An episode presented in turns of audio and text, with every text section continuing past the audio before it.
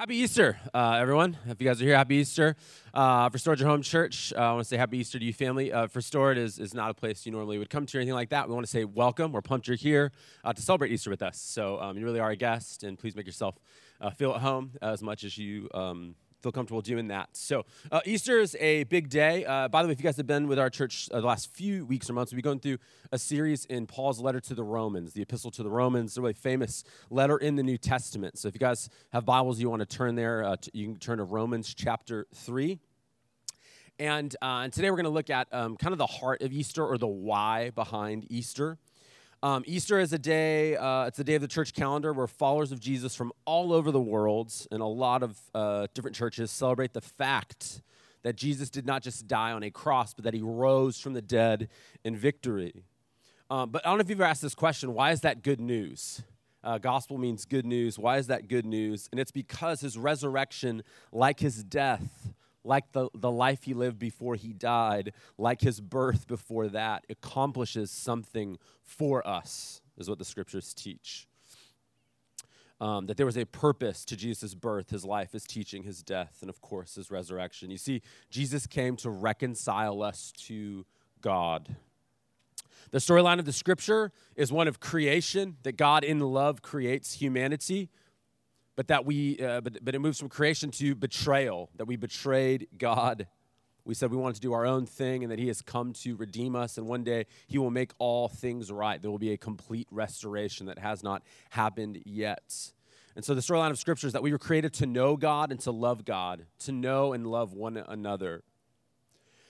And instead, we decided as the human race to reject God as the ruler over our lives, like Sarah just talked about, that we thought there was freedom and doing whatever we wanted. But, but freedom is actually living into the purpose we were designed for. It's not freedom to put gasoline into a Tesla. You can do that if you want to, uh, but it's not freedom. Uh, you're not going to you're not going to thrive. Your car's not going to do what it's supposed to do. And in the same way, we were like, we're going to do our own thing. And like foolish, ungrateful children who reject the wisdom and loving counsel of good parents, to pursue a life of pain that could have been avoided. That's what we did. We said, We don't want you, God. We want to do our own thing. We want to live a life on our terms. And ever since then, and Paul laid this out th- through Romans, but you don't need to know anything about Romans. If you haven't been here for that, it's fine. Um, the story of human history tells us that that has not worked out for us. It hasn't over the years, and it's not today. You can read the Bible, but you can also read a, any news blog to see that humanity is fundamentally broken. And what scripture says is the reason that we're broken is that we are cut off from our source and we have moved away from our purpose. That, that, that, that we, are, we were designed to receive love from a creator and then give that love away to one another. And instead, we have turned in on ourselves where what we want to do is take. We don't have a love to receive, so now we look to others and we, and we take what we want at the expense of loving God and others. And again, because of that, we have made a mess of the world. And this is all throughout the world. This is the bad news that sets up the good news. We were created, for example, I'll give you a couple of examples. We were created to use resources to bless one another and take care of one another and make the world an inhabitable, beautiful place. Um, but instead, our, our world's economies often point to the exploitation of one another. And that happens both in, in free markets and in centralized oppressive governments, kind of communist regimes or whatever, that, that, that, that economies often find a way to end up being unjust. Or the fact that we were created to enjoy God's gifts and use them in a way that He designed them to be used. And you think about something like our sexuality, that sex is a gift from God designed as a way to demonstrate a commitment to and build intimacy with another over the course of a lifetime. But we have often used that gift in a way that dehumanizes. We see it in, in its most extreme forms in assault or abuse, but it, but it happens all the time through, through random hookups and, and stuff like that. We're in a mixed gathering with kids. I'm doing my best here. Sex is a gift designed to create more togetherness. It's often the thing that we use to pull people apart. We see that with things like adultery. Sex is designed to make someone feel seen, known, and loved, but it's often used to make us feel anonymous and discardable, which is often what non committed sex makes us feel. And so, money, money and sexuality are not the only things that have, uh, that have not worked when we use them in our way instead of God's way. Um, God is, has given humanity delegated power to cultivate the world we live in and make it a place of order and beauty and life. But instead, we often use power um, to control people. Throughout human history, whoever has power has have often used it to oppress, and it knows no bounds politically. It doesn't really care uh, what the, the platform is of the person, it's the heart of the person. And you'll find that often whoever has power often wants to maintain that power. Um, instead of stewarding and cultivating the gift of this planet, for example, humanity is fine polluting and pillaging, using our power not to create order and beauty, but to cause destruction. Um, often, too, as humanity, we've never been content with our level of power, which is why nations are constantly at war, where there's someone overstepping their boundaries, wanting more power. They want to control others, and then another nation seeking to defend themselves. Uh, I just got back from South Africa, a country that is on a continent that has been ravaged by colonialism, which is the desire of one group of people to have more power and more stuff. And we can go on and on and on. Throughout human history, everything our dirty human hands has touched has turned to death, has turned to the unraveling of what this world can and should be, what it was designed to be. That is the problem of the world we live in. Now, Paul says that everything that is wrong with this world can trace its origins back to that moment when we, as the human race, were disconnected from our Creator and our purpose. At that moment, our hearts were corrupted, and a curse overtook our world that impacts every part of our life.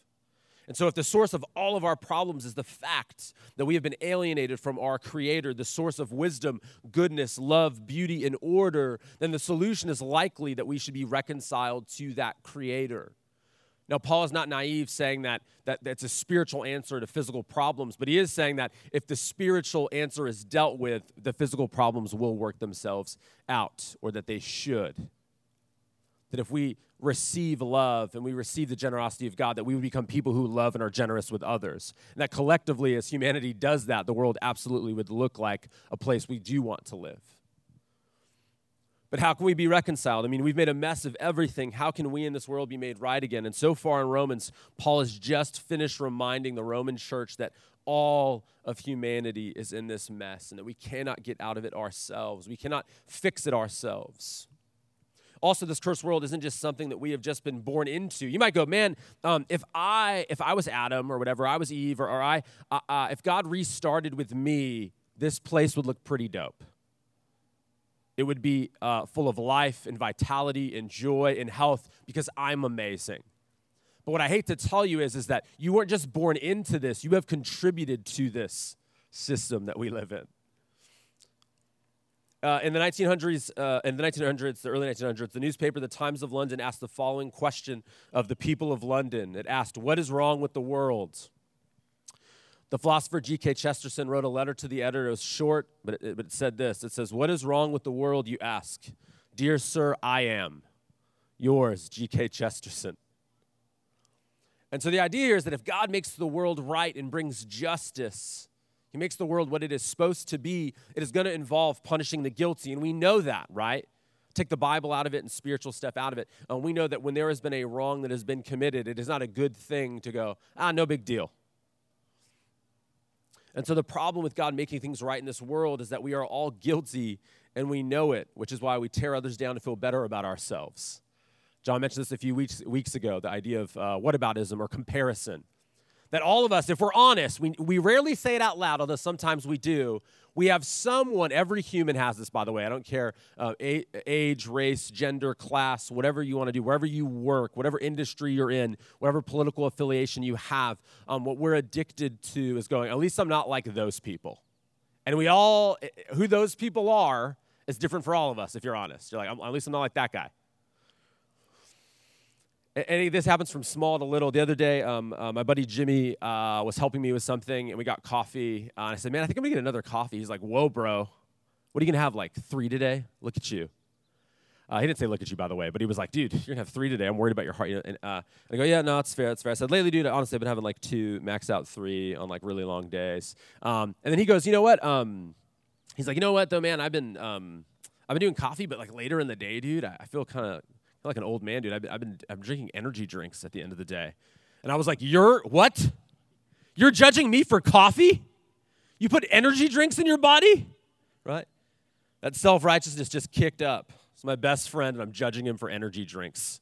We are petty, insecure, self righteous people by nature. Again, we all have a group of people that we like to say, thank God I'm not like them. So what's going on politically, right? Conservatives do it to progressives, progressives do it to conservatives, nations do it to each other. Um, and people who claim to be Christians uh, also, if they don't understand what I'm going to talk about today, the heart of the gospel, they will be um, very insecure. And insecure people are self righteous.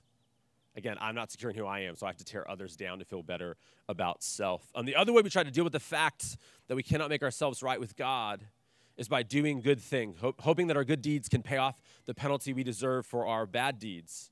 And Paul has laid out very clearly, Royce talked about it last week, the fact that there is no way we can make ourselves right with God. That there are no amount of good deeds or obedience to God can make up for all the ways we have desecrated his world and hurt the people he created for us to love.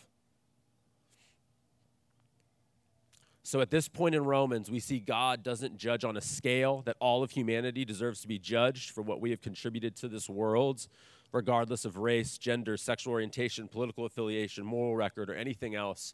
And we also know that we cannot make ourselves right with God by what we do. That is what humanity has in common. And so this leads to a big question. How does God judge the wrong things that have been done in this world by us and still find a way to reconcile with us? Which seems to be, if, if that goes right, everything would change. Again, we don't want to judge who lets abuse or assault or racism or war crimes or injustice or murder or those who destroy families to go unpunished. But our hearts are also full of all the things that make those things possible. One theologian said that that um, uh, all all the the seeds for every type of sin are in our hearts. They're just waiting to be watered, which is like whoa. That given the right circumstances and the right context, that you and I could become the types of people who do the, the most evil things. And by the way, sociological research bears that out. Terrible times of war, or genocide, or injustice, often people who look pretty normal can be complicit and even um, pretty active participants in some some awful things. And so, um, so we. Um, right we don't want a god who doesn't care about those things but, but we also do not want to be judged we don't want to be alienated from god that all of us want justice just not for ourselves Justice for the bad people, grace for this bad person is kind of where we are at. And so at this point in Paul's letter uh, to the Romans, we should all feel the weight of the predicament we are in.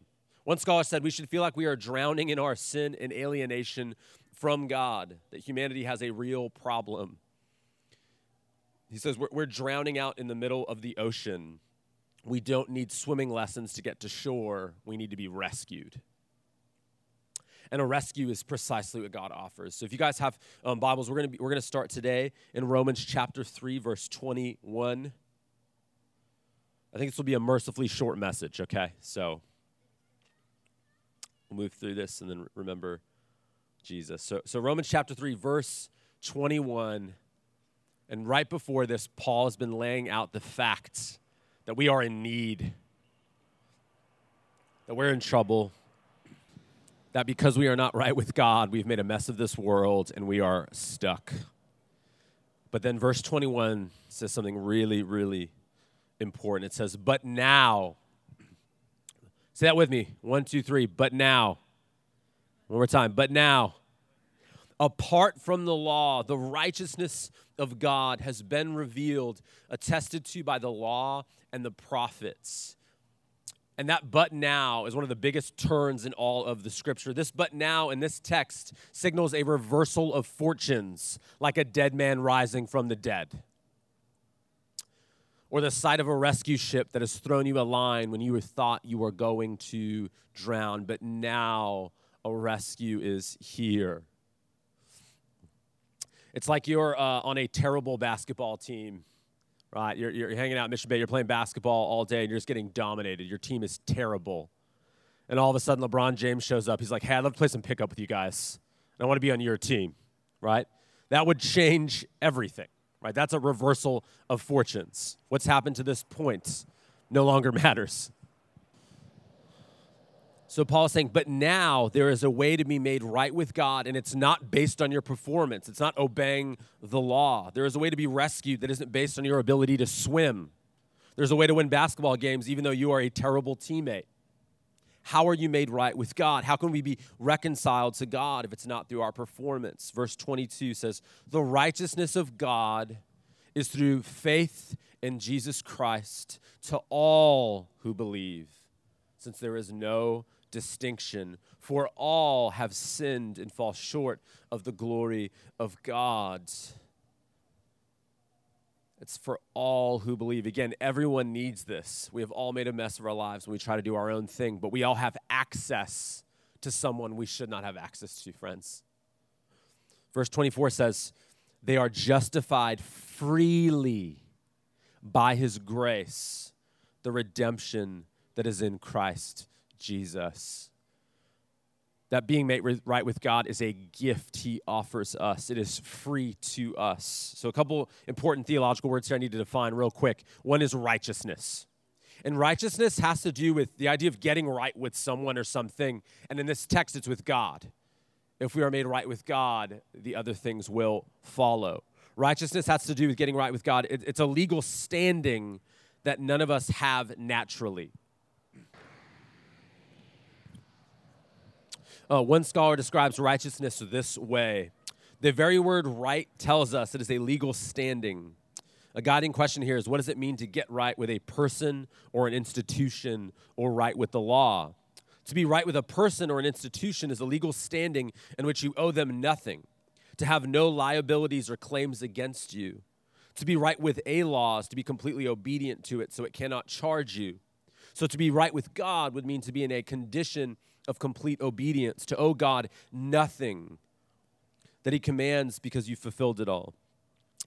Righteousness is a legal standing that is a result of perfect behavior. So that is righteousness. The problem is, is we don't have perfect behavior. I don't know if you've caught that, right?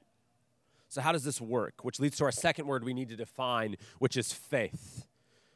Right? Paul says the righteousness of God is through faith. Now, Maria Orta, uh, where's Maria at? I don't know, right, whatever. She's going to preach uh, a sermon next week on faith in Romans 4, an entire sermon on faith. Uh, so I don't want to spend too much time on this, um, but faith is synonymous with trust in the New Testament.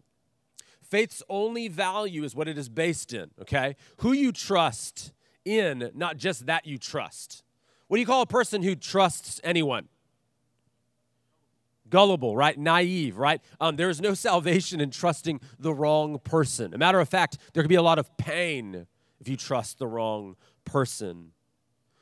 If you get in the wrong car with the wrong person and, and trust them to drive you home, you give the wrong person access to your finances, right? Uh, it's not trust, it's not faith that saves us, right? It's the object of our faith, who we are trusting in.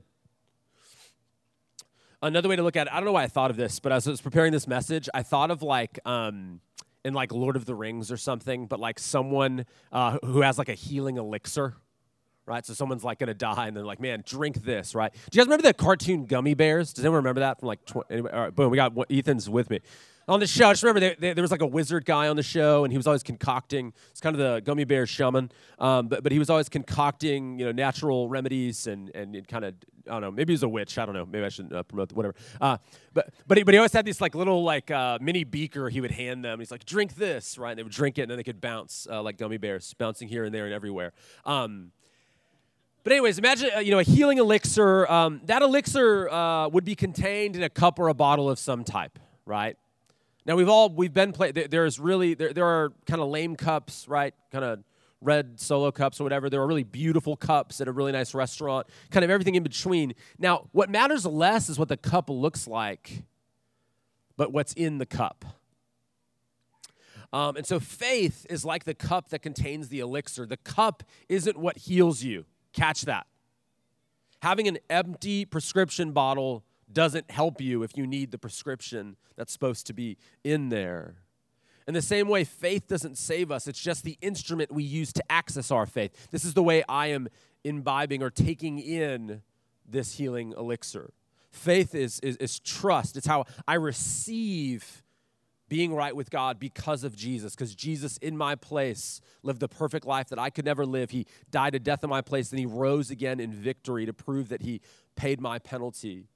And he has made me right with God in an instant. And it's not my obedience, it's not my rule keeping, it's not um, I'm made righteous as if I accept that. faith is saying, I'm trusting you to pay my penalty. I'm trusting you to provide for me that, that which I do not possess in my own person. Um, it, it's kind of like, you know, the boat, right? You're, you're out there drowning. It's saying, I'm trusting, I'm going to get on this boat and it's going to take me home safely. Martyn Lloyd-Jones, uh, famous uh, Welsh preacher, uh, Westminster Chapel back in the day, uh, one of the most famous preachers who ever lived, he described faith that receives righteousness this way. He says, We can put it this way a person who has faith is the person who is no longer looking at themselves. And no longer looking at themselves, they no longer look at anything they once were. They do not look at where they are now. They do not even look at what they hope to be as a result of their own efforts. They look entirely to the Lord Jesus Christ and his finished work, and they rest on that alone. They have ceased saying, Ah, yes, I have committed terrible sins, but at least I have not done this and that sin. In other words, they've stopped comparing. Lloyd-Jones continues, they stop saying that. If they go on saying that, they have not got faith. Faith speaks in an entirely different manner and makes someone say, Yes, I have sinned grievously. I have lived a life I ought not to have lived, yet I know that I am a child of God because I am not resting on any righteousness of my own. My righteousness is in Jesus Christ, and God has put that to my account. And so it's a, it's, it's a righteousness we receive. So, what happens when we are made righteous because of Jesus is actually leads to our next word, this word justified. This word justified.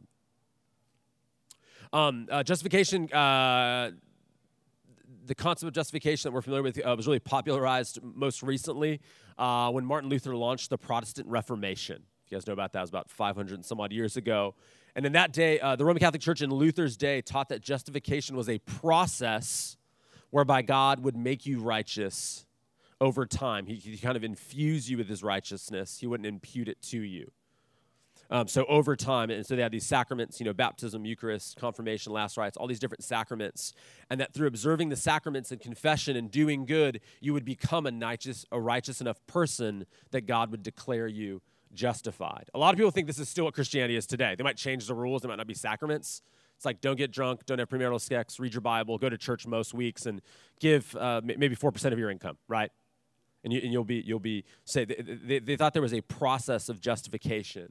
And at that time, they actually taught, and it still do at some level, um, that if you weren't righteous enough at the time of your death, that you would go to purgatory. And the idea of purgatory is purging. So your sin would be purged out uh, through a time of suffering, and then you'd be righteous. But Luther pointed out that, that that's not what the word justified means. And it's not how, ju- and, right, justification is a legal declaration that happens all at once. Justification is not a process where, whereby we become righteous.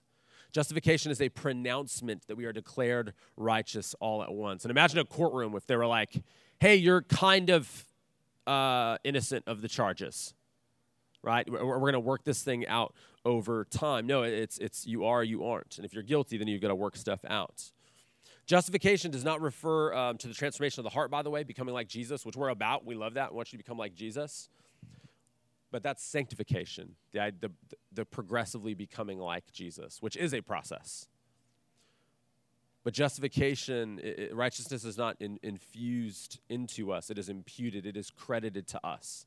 It's as if everything that Jesus has access to, we now have access to. It's his standing before God is the standing that we have. In the gospel, because Jesus' righteousness is credited to us, we are declared justified in an instant. Again, it's not that I became righteous enough that God declares me righteous. It's that while I'm still sinful, God declares me righteous because of my faith in Jesus. This was pictured in the Old Testament process of sacrifice that once a year, um, each believing family would bring a lamb, a perfect, unblemished lamb. they would place it on the altar, they'd place their hands on it. And they remember that their sins were imputed to this lamb, and at that moment they were justified. In that moment, the, the lamb was held responsible, and they walked out free. In the New Testament, John the Baptist, he sees Jesus and he says, Behold the Lamb of God, that on the cross, the entire human race were laid, our sins were laid on Jesus' head. A reformer said this He said, All the prophets foresaw that on the cross, Jesus became the greatest murderer, adulterer, thief, rebel, and blasphemer that there ever was. Our most merciful Father sent his only Son into the world and said to him, Jesus, you will become Peter the denier. You will become Paul, that persecutor, blasphemer, and cruel oppressor. You will become David the murderer. You will become Adam the sinner, which did eat the apple in paradise. You will become the husband who has neglected or abused his family. You'll become the liar or the addict or the hypocrite living a double life, the selfish, the proud. He became those things and died for them so that I could be innocent of them, so that you could be innocent of your sins, that you could be made righteous. And there was a phrase that was popularized during that time of the Reformation, and it described what a justified person is and it's a Latin phrase. It's simul justus et peccator. Okay, uh, simul is S-I-M-U-L, so think simultaneously. And the idea is that at the same time we are righteous and sinful, which shouldn't make any sense. That in and of myself I am a sinner, but at the same time I am righteous because of Jesus' righteousness. Again, it's not that I become righteous enough that he declares me righteous. It's that while I was still a sinner, God declared me righteous because Jesus' righteousness is given to me this great exchange. And so to be justified means we have the same status in the eyes of God as Jesus himself did. Not because we are perfect, but because he has credited his, his perfection to us. Now, how does God do that? How is that just? Here's the other question How is that just? Things that are wrong need to be punished. A good God has to be a just God. How does God make us right and still be just? And the answer is in the death of Jesus on the cross and in his following resurrection. We'll pick up in, in verse 25. It says, God presented him, that him is Jesus, as the mercy seat or as a sacrifice, okay? By his blood through faith to demonstrate his righteousness, because in his restraint, God passed over the sins previously committed. Uh, one commentator described these verses this way: says, There is a barrier the word through in verses 24 and 25 show that there is a barrier between God and us when it comes to forgiveness. Only the blood of Christ creates a door through that barrier. Only through Jesus' death can God give us this gift. These verses clearly teach the existence of this obstacle, and it is critical we understand it. During this century, especially, it has been commonly taught that because God is love, all he has to do is merely say or pronounce that we are forgiven. The reasoning goes this way if my child had done something wrong, and says, I'm sorry, well, I simply say, that's okay, and we are reconciled. Why can't God just do the same? Why is there a need for Jesus' death? In this theory, Jesus only comes into the world to tell us God loves us, and that his death on the cross is merely an example of sacrificial love designed to move us. But here we see what that barrier is. The barrier to just saying, ah, I forgive you. We all learned a good lesson. You know, let's go, let's keep playing. Uh, like a parent is his justice. The death of Christ was necessary to satisfy his justice. The problem with the illustration of the parent and the child is that the relationship depicted is too simplistic. God's relationship with us is more complex. He is not only the fatherly one who loves us, he wants to justify us, he wants us to be right with him, he wants to redeem all things, but he also is the judge and king of the universe. Author, one author said this, selfish said, once in a courtroom, I heard a person being sentenced for a crime. On the one hand, a crime had been committed and the person had to pay. Just as the judge was giving the sentence, a middle aged man suddenly broke into racking sobs. He was clearly the father of the person on trial. This was somebody's child grown up, a child still adored and treasured by a father. Even the judge paused but he had his job to do and resumed sentencing. The judge's job is to bring justice and to sentence. The parent's heart is to long to stand in for the child. This is hard, right? Because because he loves us and we are guilty. Rebecca McLaughlin, um, in her book, a phenomenal book, Confronting Christianity, she said this. She says, It has been said that no friendship in the world would last a day if we could see each other's thoughts. Run that test on yourself between now and tomorrow. Think of everyone you spend time with and ask, Would I let them see a transcript of my thoughts today? if you're not laughing, you're just, you're, you're really holy. Or you're really guilty. Yeah? You're like, oh, my marriage would die. My children would be crushed. My friends would leave. My thoughts are not all bad, many are good and kind and true. But like a bag of flour infested by maggots, no part of me is pure. This dawned on Alexander Solzhenitsyn as he was lying on rotting straw in a Soviet Gulgag, Gulgag prison. Gradually, it was disclosed to me that the line separating good and evil passes not through states or nations or classes, nor between political parties either. The line separating good and evil passes through every human heart. That we are able to do beautiful, wonderful things, and we are able to do terrible, awful things. And so God longs to reconcile with us, but he must uphold his justice. And this leads to another important idea we have to define this idea of a mercy seat or atoning sacrifice. An atoning sacrifice means that God poured out on Jesus the righteous justice he had towards us. And kind of contrary to what progressive theologians might say today, God's righteous anger towards sin is not a contradiction with his love, but a necessary partner with it. Uh, here's what I mean if you love someone, you hate the things that destroy them. If you love the cancer patient, you hate the cancer that destroys them. If you love this world, you will hate what destroys this world. And so that's how God feels about our sin. Sin destroys his creation and the glory and righteousness, which are the foundation of the universe. Turns love to hate, life to death. So he hates sin, he's angry with it. But again, it creates predicament. How does God rescue sinners he loved from sin, from the sin he hates without destroying them? And that, that moves us to verse 26.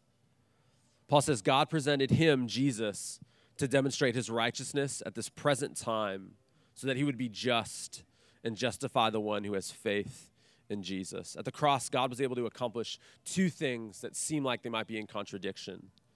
God's justice was satisfied, his righteousness was upheld. There is no wrong that anyone ever actually gets away with. Either we will pay or Jesus pays in our place. So his justice was satisfied, but his love was also offered. Reconciliation was offered. Again, for God to be righteous, sin had to be punished. And people might say, man, why couldn't God just forgive it? You know, why couldn't God say, you know, no big deal? But again, um, um, people who, who, say that there's no payment needed or no penalty needed for sin um, often have never really suffered at the hands of another. You only say that if you've never um, experienced abuse or discrimination or deep betrayal or, or true injustice. You want justice if you've seen, if you or someone you love has been hurt deeply. The cross was not just Jesus showing us God's love, He was taking the place of our penalty. He, he made a way for us to be reconciled. again, for any relationship that has experienced a fracture to be made right, it involves someone forgiving and absorbing what the other did to them. This is true in small ways, right? If, for example, um, I've talked about this before. Um, if you if you borrowed my car and you um, you borrowed my car and then you decided to to get drunk and crash it, right? Um, hopefully, you're let's say you're okay. By the way, right? My cra- my car is totaled. You're supposed to be my friend. You did this. Um, in that moment, right? If you think about uh, what happened, um, either you will go, "Hey, I'm going to pay the penalty for this," although you don't seem like the type of responsible person who would who would follow up and pay, right? Um, or I could take you to court to make you pay, or I could forgive you and forgive the debt and say, you know what, um, I will pay. But what's not an option is to, to re- reverse the damage and act like it didn't happen. The damage is there. It costs something. The question is, who's going to pay? Does that make sense? It's the same thing in a relationship. If you've been betrayed, uh, if your spouse uh, committed adultery or something like that, there's the reality that you could get them back and go do the same thing. There's the reality that you could, um, you know, I'm going to make you pay, I'll take you to court. Um, or there's a forgiveness um, that goes, hey, I'm not going to do the same thing to you, and I'm right. I'm not, I'm not going to get revenge. Uh, I'm going to choose to uh, absorb. What, what, what I can't do is undo what happened. There's a pain. The only way that this relationship can move forward is if I choose to forgive this debt, this thing that you did that was your fault, that was wrong. I'm choosing to not make you pay. And so, again, for any relationship that has experienced a fracture to be made right, involves someone forgiving and absorbing what the other did to make that fracture happen in the first place. It involves stopping the game of trying to get even. And in Jesus, God extends his hand to us. He says, I paid a tremendous price to reconcile this relationship. I've absorbed the consequences of what you have done. I will no longer treat you as though you are guilty. I will treat you as if you have lived the perfect life of my son his righteousness has been credited to you. If you ask him to make what he did on the cross count for you. Um, when a couple gets married, uh, unless they sign a prenup, which historically didn't exist, they immediately would have access to each other's resources and debts, which is kind of wild. And so if you're in a ton of debt and you get married, your, your spouse now takes on that debt, right?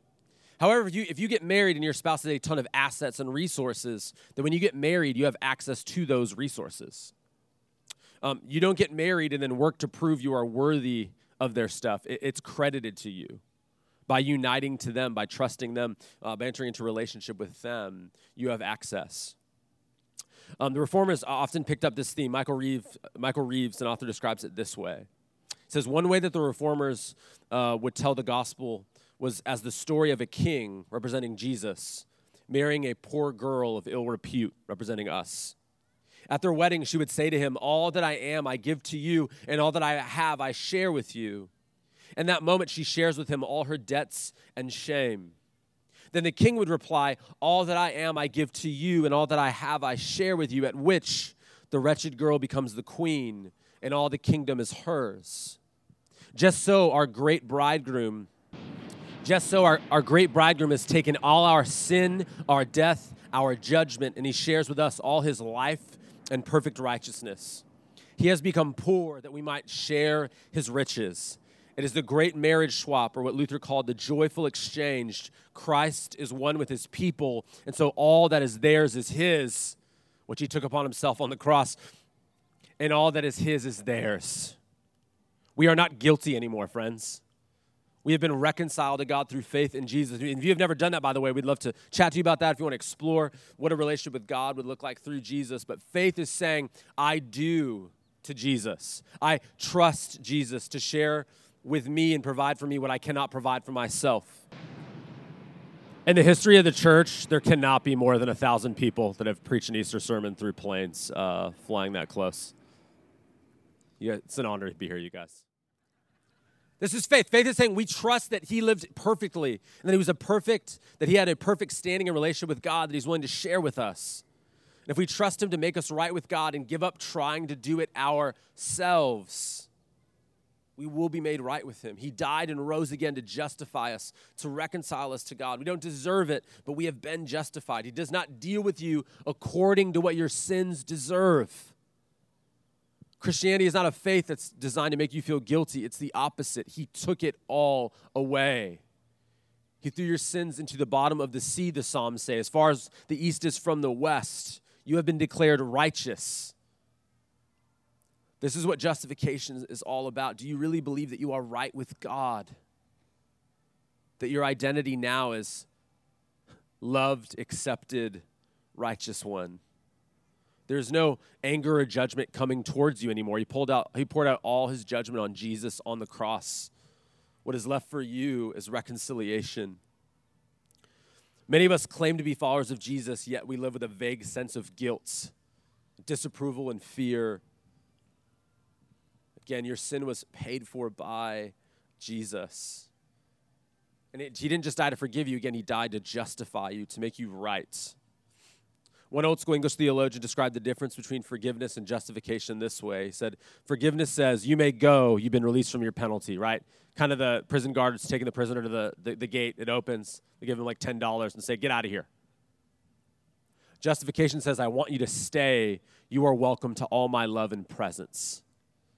Come home with me, be with me. Family, we've been reconciled to the God of the universe. He knows you, He loves you, He has taken your guilt away, He pursues you. This means you are not alone in this world. We have a Savior who has come for us. He lived for you, He died for you. Yes, on Easter, we remember that He rose for you. And so Jesus came for you that you might be reconciled. Have you come to Him? I want to call the worship team up right now, and we're going to take communion. And communion is one of the ways that we remember Jesus. Jesus himself taught that we can come to him in faith, remembering, I'm trusting you. I'm trusting you, and I'm remembering that, that I'm remembering, and, and I'm, I'm, I'm gratefully remembering what you did on the cross for me and how you rose again in victory for me to do something for me. Again, he has come for us. Have we come to him? what I want to say this morning is, um, if you've, if you've, if, you're not a follower of Jesus, um, uh, you would say, "Man, I, have never put my faith in Jesus." We ask that you you wouldn't take uh, communion, uh, and that's not to exclude you. By the way, if you want to take communion for the first time today, uh, we'd love to do that. Uh, you just again, it's it's something that's designed for those who have already put their faith in Jesus to remember what He did for them. So we don't want to make you do something you don't actually believe. Um, we don't want to water down what, what, we believe either. And so we want to, um, uh, if you want to do that, by the way, and put your faith in Jesus, um, we can talk about that. And, and, and we'd love to see that happen. So, like, actually, I do want to trust in Jesus. I want, I want to put my faith in him. Um, but for those of you who are followers of Jesus, um, I want to take a moment um, uh, for you just close your eyes for a second. You can get your communion stuff ready.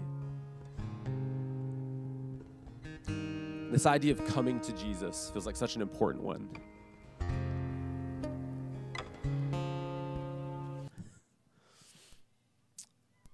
Jesus, thank you that you came for us. Thank you that you longed to be with us. Thank you that it brings you joy